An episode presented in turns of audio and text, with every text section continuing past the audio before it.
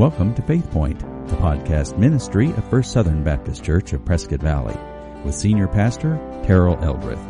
Our goal is to allow our faith to intersect with real life. So let's join Pastor Terrell today as he shares with us from God's Word. I want you to take out your Bibles, if you would. Find the book of First Corinthians. And as you're doing that, uh, I hope that you notice that we have two new screens up here. They're a little bit larger than were, were the others.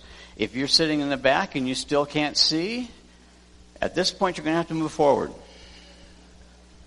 We're about at the limit of how big we can make those screens and, and get them up there. But I want to thank the, the nine guys who were here yesterday for half a day putting those up there and making them go. If you're not happy with them, come and see me and I'll tell you who they are and you can go talk to them but uh, but thank you guys for for your hard work yesterday. And um, as we come to God's word, let's pray together. Father, we just want to thank you for a new life that we find in you. And as we come today to think about that new life, as we come to think about what it means to live together in that life with other believers, that you would just speak to our hearts and lives. Let us see Jesus today, Father. Let us see him clearly. Let us hear his voice. We pray that the Holy Spirit would speak to each one of us today. And if there are decisions that we need to make, changes in life that need to take place, that we might glorify you, Father, let that happen today in this room. Pray against Satan, who doesn't want anything good to happen here, certainly. We pray, Father, that you would that you would restrain him, that he would have no place here, no voice here today. And we'll give you glory and honor for all you're going to do as we think about our Savior and as we think about each other and how we live. We pray these things in Christ's name. Amen. First Corinthians, that's what we're going through right now. And today we are in chapter 3, and we're going to start at verse 10. We're just kind of walking through the book of of 1 Corinthians, and I'm in Ephesians, so that's probably not going to get us anywhere uh, anymore. So let's go to 1 Corinthians uh, chapter 3, starting at verse 10. We'll be looking at verses 10 through 17. And this is what we read. For we are God's fellow, um, get it at the right place, um, by the grace of God, by the grace God has given us, I laid a foundation as an expert builder, and someone else is building on it. But each one should be careful how he builds, for no one can lay any foundation other than the one already laid, which is Jesus Christ. If any man builds on, the, on this foundation using gold, silver, costly stones, wood, hay, or straw, his work will be shown what it is, because the day will bring it to light. It will be revealed with fire, and the fire will test the quality of each man's work. If what he has built survives, he will receive a reward. If it is burned up, he will suffer loss, but he himself will be saved, but who only um, as one escaping through the flames. Don't you know that you yourselves are God's temple and that God's Spirit lives in you. If anyone destroys God's temple, God will destroy him, for you are that temple. Okay, uh, as we come to this passage of Scripture, uh, I'm reminded of, of, of an ancient myth. And this is what the ancient myth is that mobile homes are attracted to bad weather, especially tornadoes. Mean, you agree with that? It seems to be true, doesn't it? And especially if you grew up somewhere like in Tornado Alley of Oklahoma, where our daughter and son-in-law and three three of our grandsons live. You know, having tornadoes come through is a regular occurrence, and they have a tornado shelter in their backyard and they have to climb into it every once in a while and wait for a while and then they get to come back out. Um, but you know, and I know that that uh, that we've we've seen that kind of damage uh, that takes place, and and so it's it's as if that these tornadoes just seek out communities and neighborhoods where there are prefabricated homes. And it says, ah, I'm going to get them. And they go through and they just wreak havoc with those, with those homes, don't they? There's another ancient myth, though, that goes along with that. And that ancient myth is that these homes, these, prefabri- these prefabricated homes, must be susceptible to the whims of nature and that they just cannot be built strong enough to last.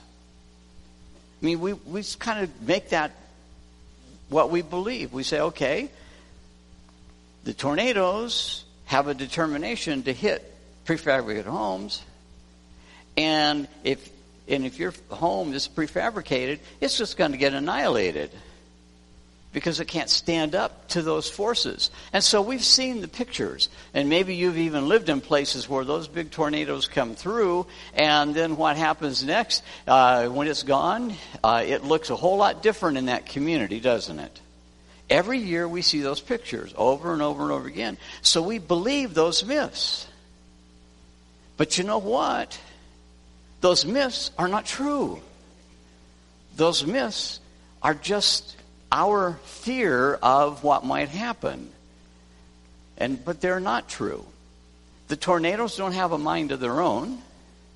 And you can build a prefabricated house that will stand up to it just as well as a brick and mortar home will.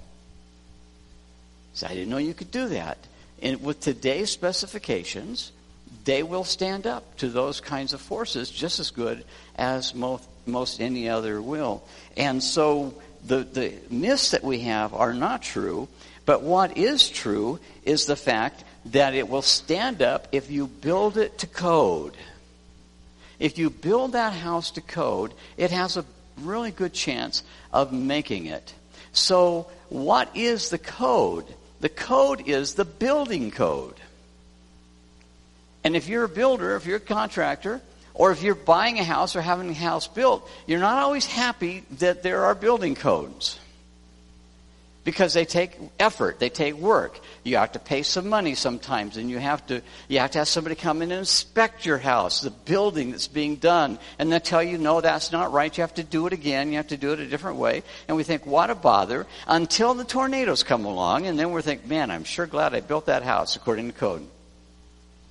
Otherwise, it might be across the street. It might be in Kansas somewhere. No, it's not in Kansas. It's someplace else. If we remember the Wizard of Oz, you know, it, it, it, just could be where you didn't expect it to be.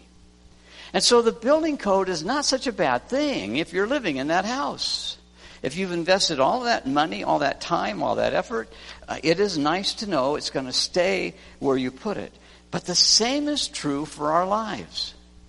That same kind of thing is true for our lives. If you build your life according to the code, you have a much greater chance. In fact, I'll say you have a guarantee, which no city is going to give you about their building codes, but you have a guarantee from God that if you build your life according to the code, that you will outlive and you will outlast whatever the world might bring your way.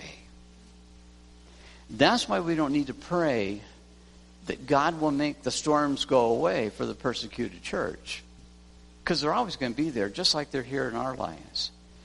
But God's guarantee is that we can outlast it, that we can sustain in the midst of that through God's help and you can you can um, and nobody nobody is sure uh, uh, when the havoc is going to happen because it happens uh, to everyone.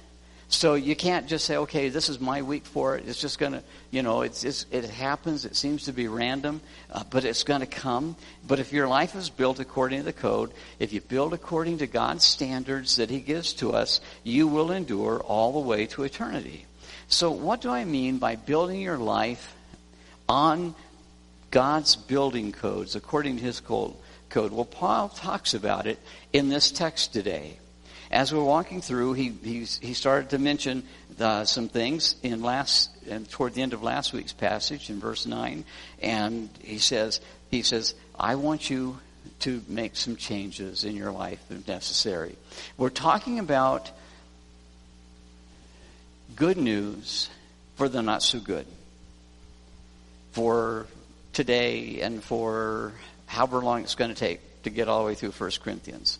Um, this is this is a passage of scripture. This is a book that was written to a church that was having a hard time, and today we're talking about together we build uh, verses nine or ten through seventeen is where we're at in chapter three.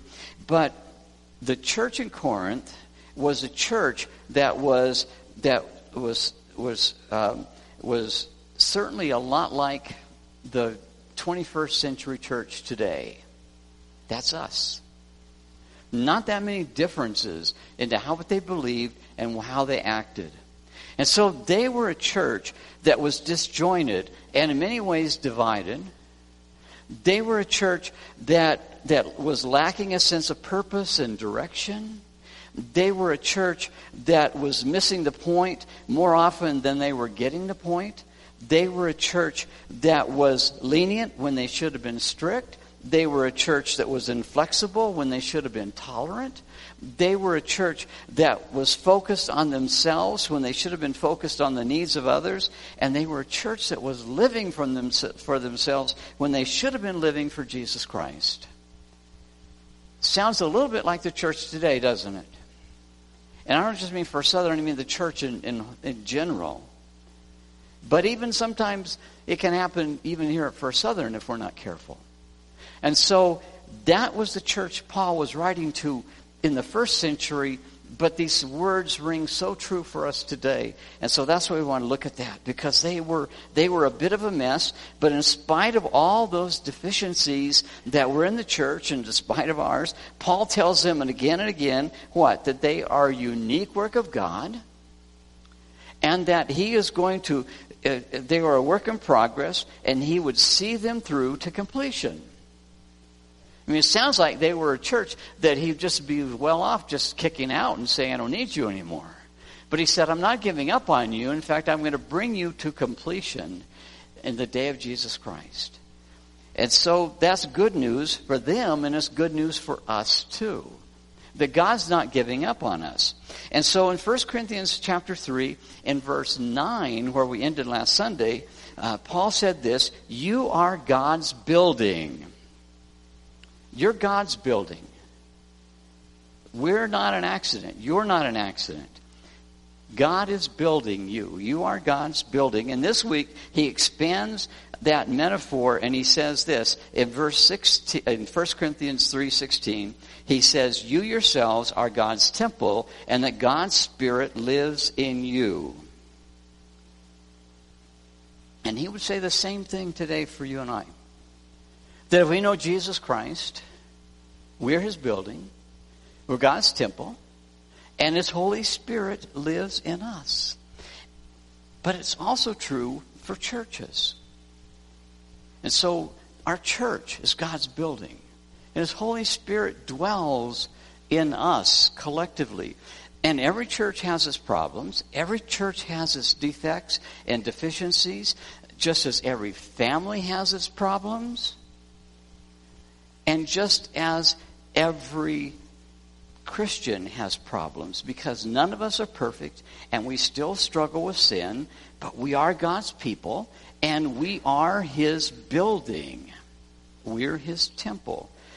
And we want to make sure that we build on this building. Um, not, I'm not talking about, um, uh, I'm, I, excuse me, I am talking about our lives together right now.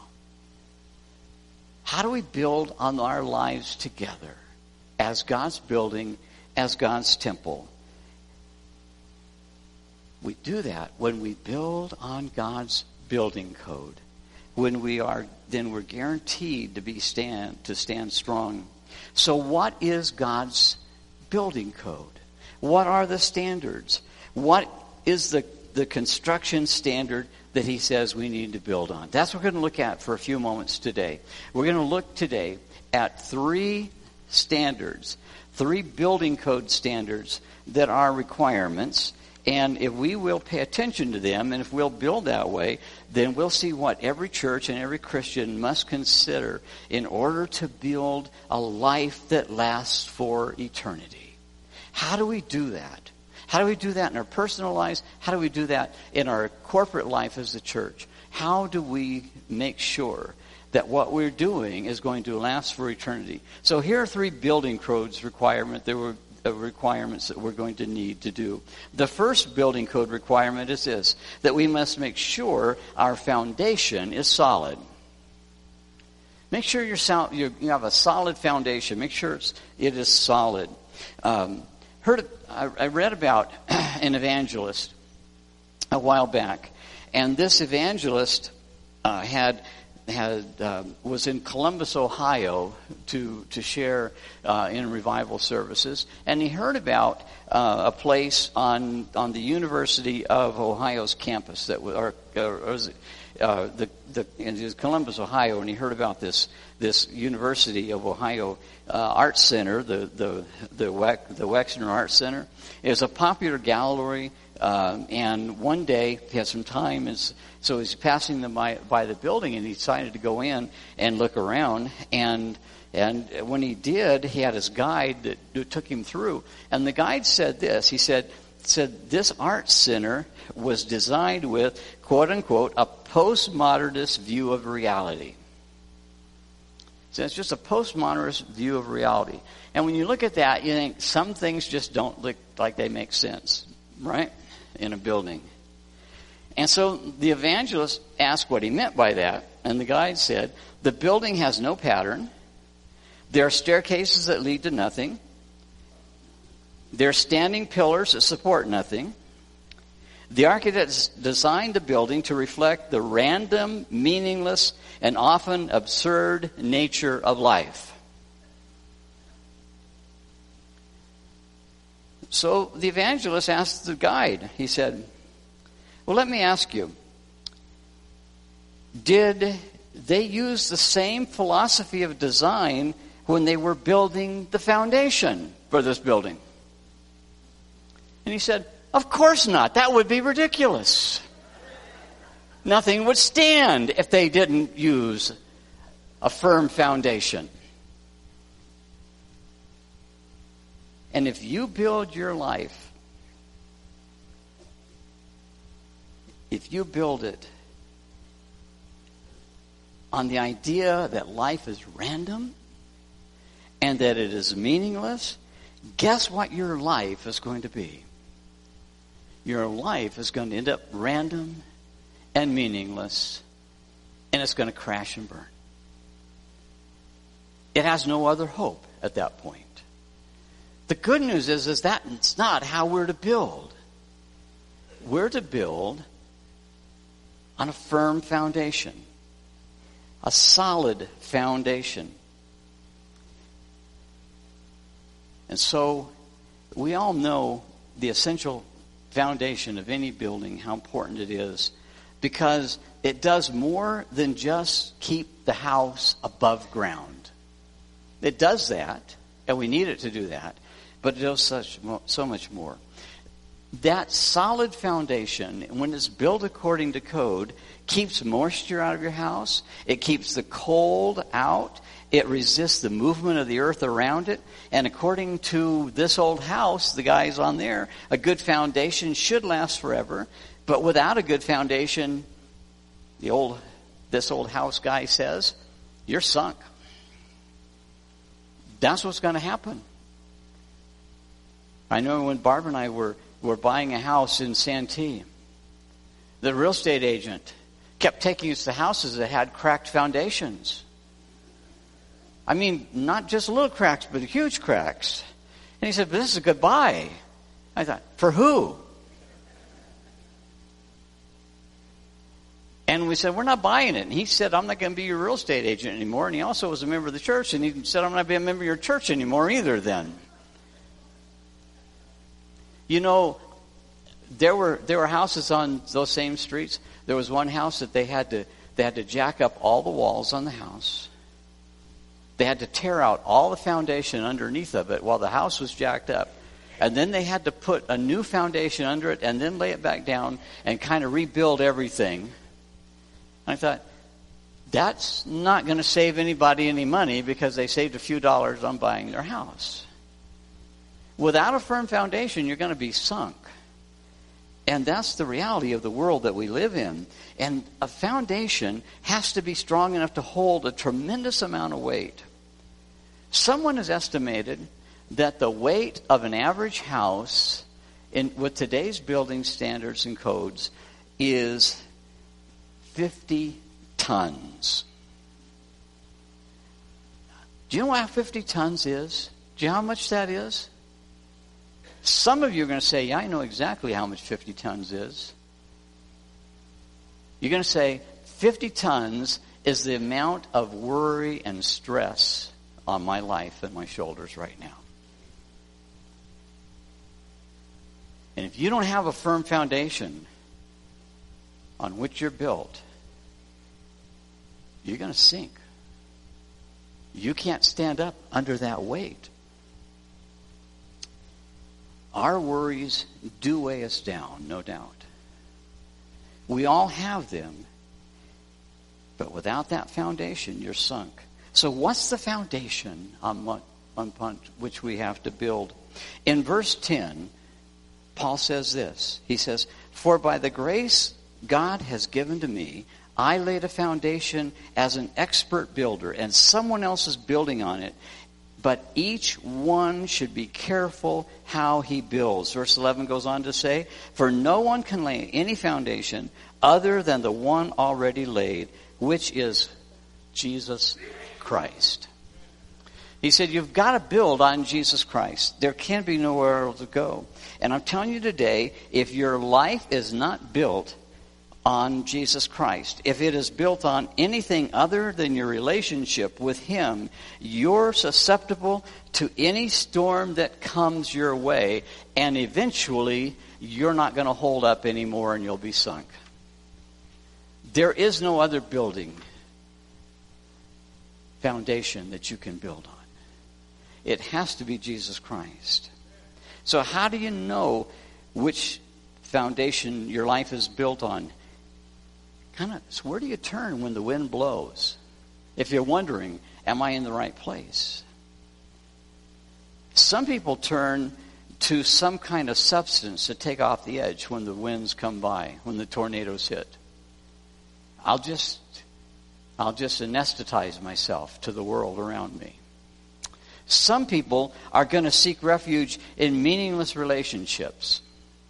Some people are going to say when the when the tornadoes come, they're they're just going to give in to the rage, and some people are just going to surrender in despair and say, you know, whatever is going to be is going to be. I just give up. Let the world destroy me. But instead, if you'll turn your life to Jesus Christ, during difficult times, allow Him to be the foundation of your life, you're going to stand strong. The Apostle Peter said it this way in chapter 2, verse 6 in, in 1 Peter. He said, See, I say I lay a stone in Zion, a chosen and precious cornerstone, and the one who trusts in him will never be put to shame. That's a guarantee that we can stand strong through whatever it is that the storm brings. In Matthew, Jesus said it this way Matthew chapter 7, verses 24 and 25. Therefore, everyone who hears these words of mine and puts them into practice is like a wise man who built his house on the rock. The rain came down, the streams rose, and the winds blew and beat, and beat against that house, yet it did not fall because it had its foundation on the rock. Jesus said, When you build your life on me, you can stand. And you stand not just for a day or a week or a month or several years or decades, but for eternity. So make sure your life is built on none other than Jesus Christ. There may be some of you in here today who aren't sure about that. Maybe sure, some of you watching us live streaming, or you're watching it somewhere in the future as you watch those videos. And we want you to know you can know Jesus Christ as your Savior. And you can know the foundation is firm. That's the first building code requirement. Build on a solid foundation. Second building code requirement is that we must build our lives together with the very best materials. So now we're not talking about just the foundation of Jesus Christ, but what materials do we build our life together and our lives together as the body of Christ? How do we build as First Southern with the right building materials, the best building materials. In 1 Corinthians chapter 3 verse 12, Paul goes on to say this, if any man builds on this foundation using gold, silver, or costly stones, wood, hay, or straw, his work will be shown for what it is, because the day will bring it to light. It will be revealed with fire, and the fire will test the quality of each man's work. If what he has built survives, he will receive a reward. If what is burned up, if it is burned up, he will suffer loss. He himself will be saved, but only as one escaping through the flames. In this section, Paul is saying some things uh, about the lasting value of what we do as believers, what we do in ministry. Now, for those of you, which is most of you in here, you've been through our new member seminar. And in our new member seminar, every time I've ever done it, I have said that you are a minister if you know Jesus Christ. So, as a part of First Southern, you are a minister. And now, Paul is saying, what you do as a Christian minister even as not just talking about ordained, but as an, a layperson in ministry, is going to be judged. It's going to have to go through some testing someday. And it will for all of us. And so he says, it is about the quality of the work of ministry that you do. You say, well, I'm not a minister. I don't do any ministry. I beg to differ with you. God says you are a minister, and what you do does count, and God will judge it. And there will be consequences, good or bad, one way or the other, for all of us, based on what we do in that. And so he says, the work that was was was some of it will be done with gold and silver. I mean, it's going to be really good work. It's going to be maybe costly to you at the time because gold and silver aren't cheap, but it's going to it's going to it's going to be this ministry that's going to be able to last. And then some of it, uh, of maybe some of the work of others, or maybe some of yours, is like hay or, or straw. He says, and he said that's not going to hold up very well. You don't want the tornado to hit that because it's going to blow it apart. And so at that point, he says, there's going to be some problems. And he says that our work, our ministry will be tested for every believer. He's not saying just a particular class of believers. He said for all of us. He's writing to the church at Corinth who think they know everything. And he's saying, I want to remind you that your work as in ministry is going to be tested and on the final day the results of the test are going to come in. Eventually, we're going to stand before the throne of God. We're going to stand before the great bema seat. And we're going to be rewarded for those things that were made out of gold, silver, and we're going to be ashamed of the things that were wood and straw. Because they're going to be burned up. He's not saying at the end of your life that you're suddenly going to be cast into a burning fire. It's not a Shadrach, Meshach, and Abednego moment.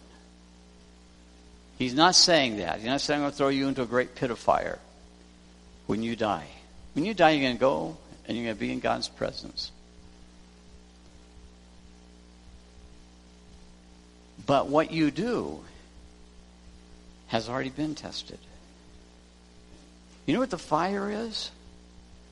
Believe the fire is this life. The fire is what we all go through every day. The fire is how we have to live every day, where we minister every day. And the fire may not be as great on us right now as it seems to be in churches around the world who are under persecution, but there are still fires of persecution in our life. There are still fires of struggle in our lives. There are still fires of, of family members who don't agree with us and who stand in opposition to us, of, of cities that don't like churches, of, of other groups that hate churches. We go through that fire right now, and when we stand before Him, we're going to see the results of that because they're going to be revealed in the light. So they're either going to stand, they're going to come out more precious than ever, or they're going to be destroyed. And there won't be anything to look at, really. It'll just be ash. But be assured, every one of us will have that day. It is not the day to say, Are you a Christian? because that's already settled. It is not the day that says, Now God says, Am I going to leave you here or not? No, that's already settled. You will be in heaven with Jesus Christ for eternity but it is about what you do here. Because God cares about now as well. You know, the great Baptist mantra is that we were saved to sit. I'm saved, I'm going to heaven. You know, me, my wife, us four, no more, I'm good. And we sit down in a pew and we never get up until we go to heaven. I'm going to tell you, God is not thrilled with that plan. That is not biblical. There's nowhere in the Bible God says, hey, sit in a pew. Mark it for yourself. Don't let anybody else sit there. I've seen pews in a church, in churches, I saw one church over in California that one of the deacons had his spot. And I got to say, it was real close to where where, where Barbara is sitting right now, but it wasn't Barbara. He had a spot, and he had in the in the hymnal rack, he had every bulletin from the church crammed in there. Asked the pastor, what, what is that? And he said, That's Deacon so and so's spot. He wants everybody to know it. And I said, Why doesn't he take those home or why don't you throw them away? He said, because he will throw a holy fit if we touch him.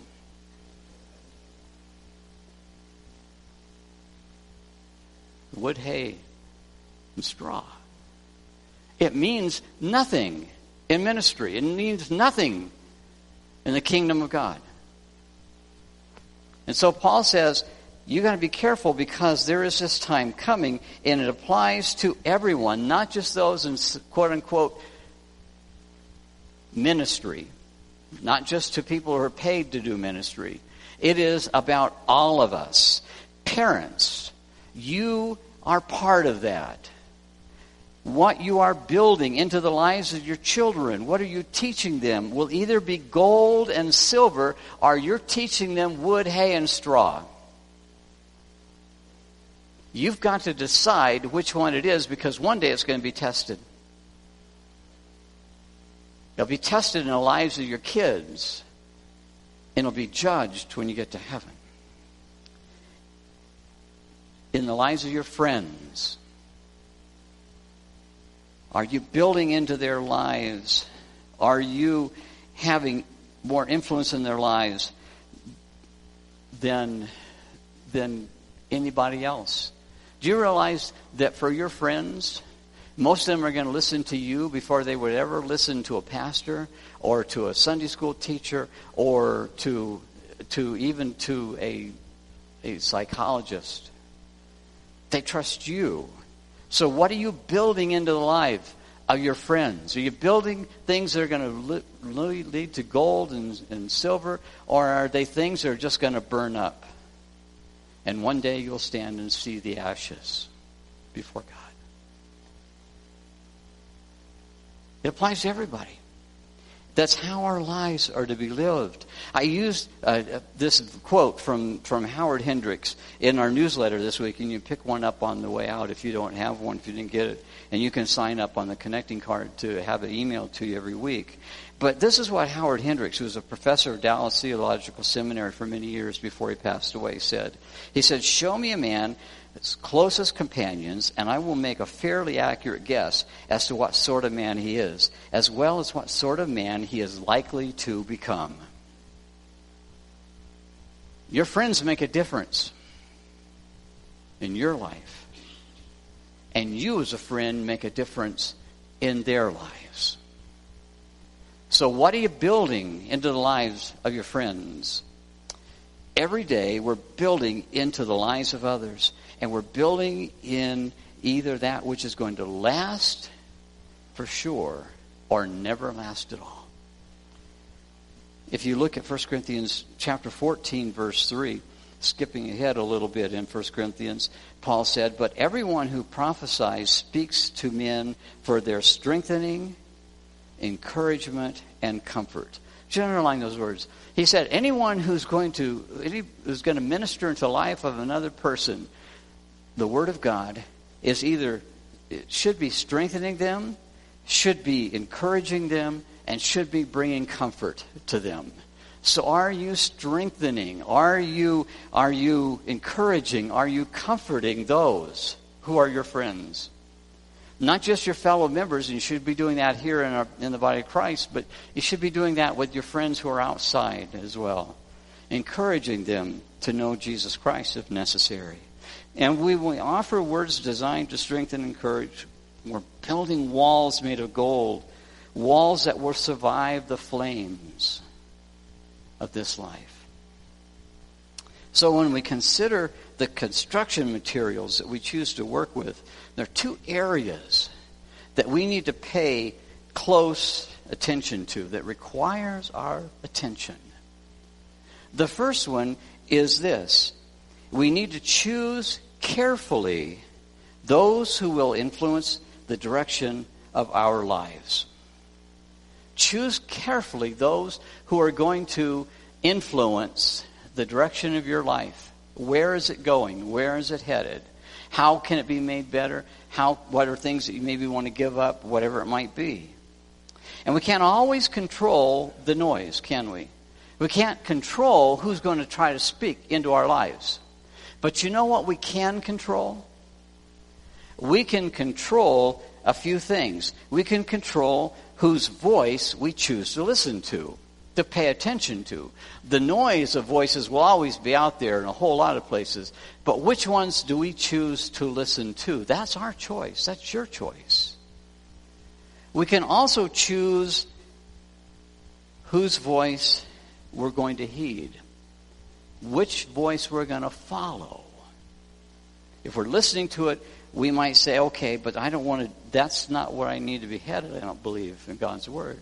But there are the, those voices you need to follow. And we can, we can choose whose advice we're, con, we're going to consider and whose example that we're going to follow. So, number one, we have to be very careful. When it comes to who will influence you, be selective. Be choosy. Be real selective when you do that. Second thing, we need to pay close attention to how we influence the direction of other people's lives. How do we impact the direction of others' lives? Be aware of the lessons that you teach with your words and with your attitudes and with your actions. Be aware that if these three aren't consistent, our, our attitudes and our actions uh, and, and our words, if they're not in conjunction with each other, then we're building straw houses. We're helping other people build straw houses because they're watching us. They're listening to you. And they're deciding how to build. And if you're not giving them the best building materials, they're going to end up with straw houses that are not going to stand. Albert Schweitzer said this. He said, example is not the mo- is not the main thing in influencing others. He said, it's the only thing. People are watching you, believers. People are watching the people here at First Southern. They're watching what you do, what you say, how you act, how you live, the choices you make, the places you go. They're paying attention. Your neighbors are watching. Your friends are watching. They're saying, please help me know how to build my life. And if all you're giving them is wood, hay, and straw, you're saying, go ahead and build something that's not going to last for eternity. But you can say, okay, if you're going to pay attention to me, I'm going to give you gold and silver. I want you to watch my life. And I want you to know where you can build a strong foundation on Jesus Christ. And I want you to build things that are going to last for eternity. That's our choice to make. And so, because of that, we need, when it comes to who you will influence, be cautious. Not be cautious of who the person is, but be cautious of your life. Be cautious of how you choose to live how you choose to help them build their life. Because you may be the only example they have of Jesus Christ. So be cautious of that. And if you want to be, as Paul said, God's building, you need to make sure you're using materials that are made to last. Third building code requirement that we have to fulfill is this it is that we must recognize the sacred nat- nature of this relationship. The sacred nature of this relationship. And you say, um, what relationship are you talking about? Well, I'm talking about right now. I'm talking about what's what we're doing right now, what we do every week. What do we do every week as a group, as a church, as First Southern? We do what? We we worship together. We, we serve together. We learn together. We grow together. We fellowship together. We do all those things and we do them every week. And so we have to understand that those are things that are important. But Paul comes along in chapters in 1 Corinthians chapter 3 verse 16 and he says this. He says but uh, so don't you know, he says. Just those, he starts verse 16 with those three words. Don't you know?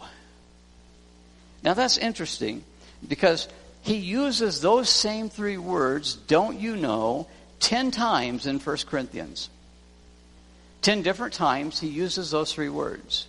Every time he uses them, he uses them in a in a, in a type of, of scolding manner. He's saying, Come on, you people at Corinth who think you are so sophisticated, you who celebrate in your intellect and your knowledge, and you think everything revolves around you. If you know everything, then why don't you know this? And so he keeps pointing out ten times, he says, You think you know everything, but you don't know this, and you should. You haven't figured this out, but you should have. You're not living it out, but you should be. Don't you know? Don't you know that you yourselves are God's temple and that God's Spirit lives in you? Underline that phrase. You yourselves are God's temple. It's important to know that the word you there, that you are God's temple, that you is plural, not singular in Greek. We read it and we think, oh, he's talking right to me. But no, he's talking to us. King James translates it ye. Uh, NIV, NIV says you, yourselves. In the south of our country, they say y'all. That's right. We're Southern Baptists, all by the way. But not all of us are from the South, and that's okay. But we know what that y'all means. Y'all come. It's, it's, it's just, but it's never singular, it's always plural. It's a, that's what Paul's talking about. He's saying, y'all are God's temple.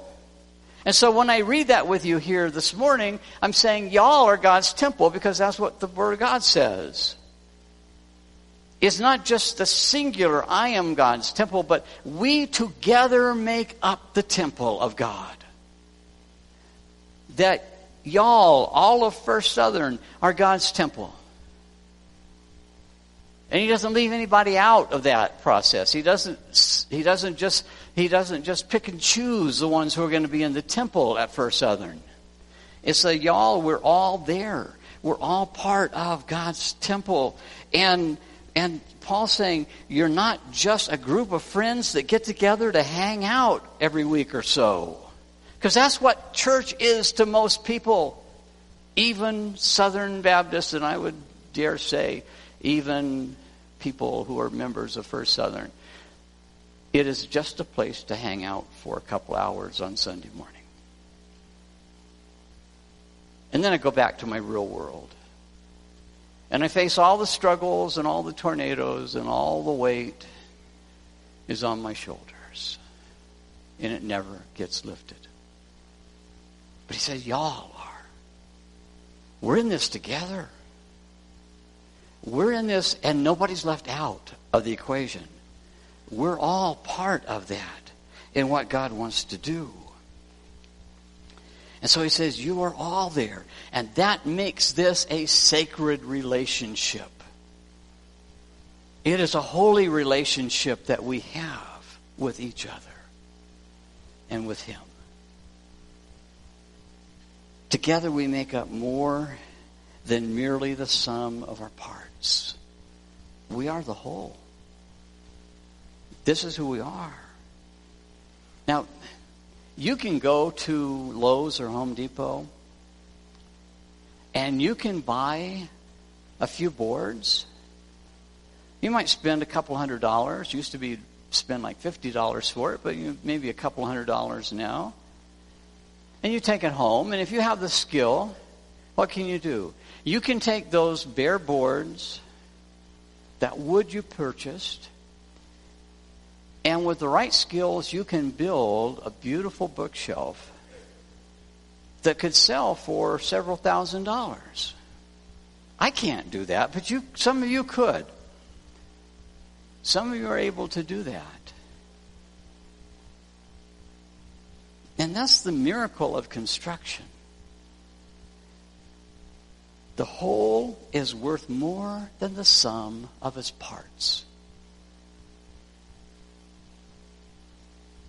The whole of First Southern is worth far far more to the kingdom than the sum of just me or just you. We look at it and say, How can I do? How can I reach Prescott Valley? How can we make an impact on the Quad City? How can I reach over into Africa? if it's just me. But we're more than just me. And we're worth so much more than it could be if it was just me or you. Uh, and the same thing is, is could be said for individuals, the same said for the church.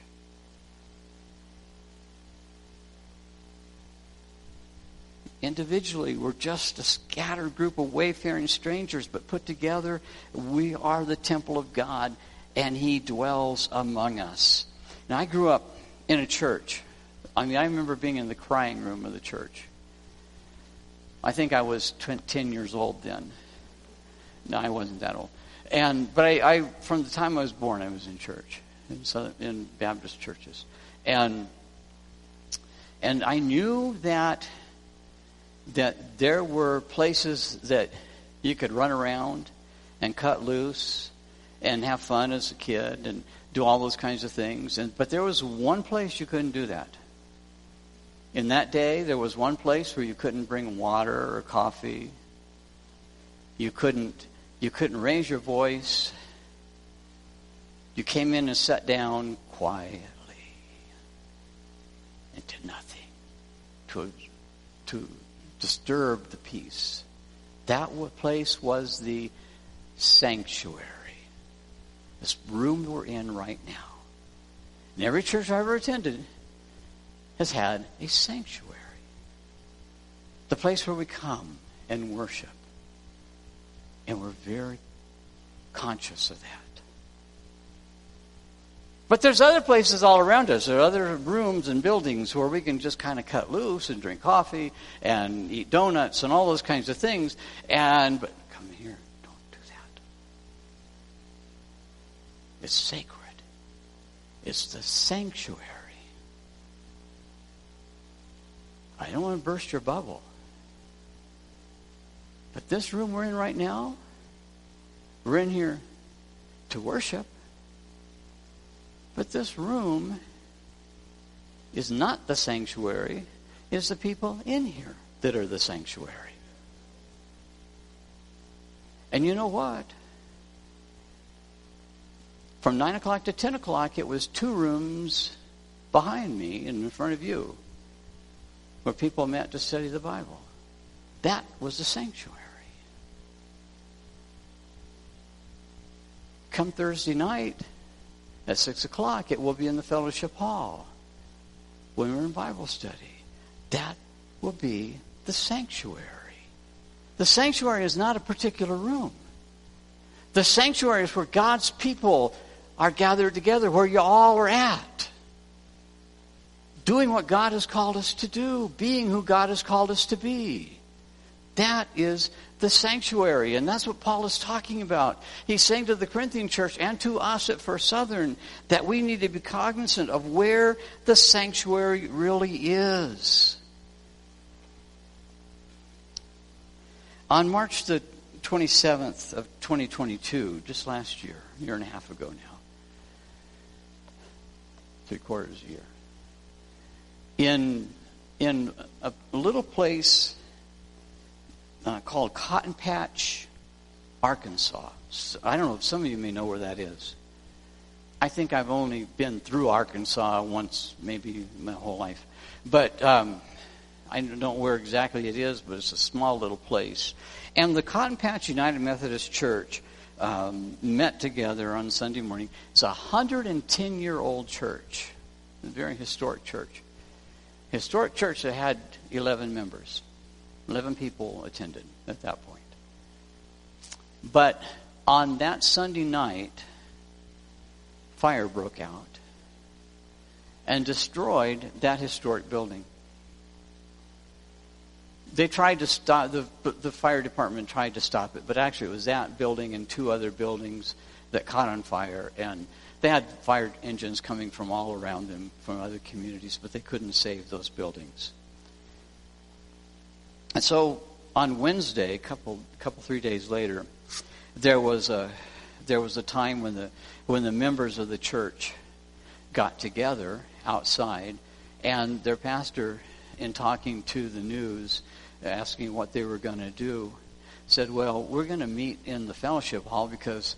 It, amazingly, it only had some smoke damage, but it still stands. And he said, the pastor said, the building is ashes now, but we're not. They weren't done. And I'll tell you, it rocks your boat when things like that happen. You have to come to a reality check. I have this box of it's a Staples, and actually Staples are still in it, a few of them. This was in what would become my office at at uh, Carlton Hill Southern Baptist Church in Santee, California, over in San Diego County, back in 1991 when I went there as pastor. And it was all smoke damaged because it had survived the fire. About a third of the building burned down not too long before Barbara and I came to minister there. Our piano, it, the, the sanctuary did not burn, the, the worship center, this part burned from behind it, but the piano had to be, had to be replaced. But that one little box, made out of cardboard, didn't burn. Even though it was in what was going to be my office, it was still there. And so I've hung on to it since 1991 because it reminds me that everything can be ashes, but we're not. We're not. Because the building is the building, the church, the sanctuary is the people. It is y'all. It is who we are and who God has called us to be. If you know someone, if you are someone who are trying to disrupt worship in a church, if you're trying to hinder the Holy Spirit moving and working, if you're trying to keep ministry from taking place and spiritual growth from taking place and fellowship from taking place, then you are a person who has put yourself at great risk. Because God is serious about what might happen. That's why we need to take seriously the sacred nature of this relationship that we have together. Because we together are called to be God's people, God's temple. 1 Corinthians 3:17 to close out today says for God's temple is sacred and you are y'all I'm sure it's what he meant. You are that temple, he said. And that temple is built to last. That temple will continue. No matter what the pressures are, no matter what the tornadoes and storms are, we will last. I don't want to end at that point. That when he says, when he says, if that per, if anyone destroys God's temple, God will destroy that person. For God's temple is sacred. It's true. But I want to end with another thought that he says. And I, I I hardly ever tell jokes. I told the people Thursday night at Bible study, I was going to say, number 45. I want everybody to laugh really hard. And then people aren't in Bible study with us on Thursday night will look around and say, what are they laughing about? And they'll just know it was a joke that I told last Thursday night. But there's a story about a man who went to Lowe's to buy lumber. And so he walked up to the clerk and he said, he said, he said, Sir, do you have two by fours? And the clerk said, Of course we have two by fours. He said, How many do you need? And he said, I need a couple of hundred of them. And he said, Okay, I just need to ask you one question. How long do you need them? And the man looked at him and said, I'm going to need them a long time. I'm building a house.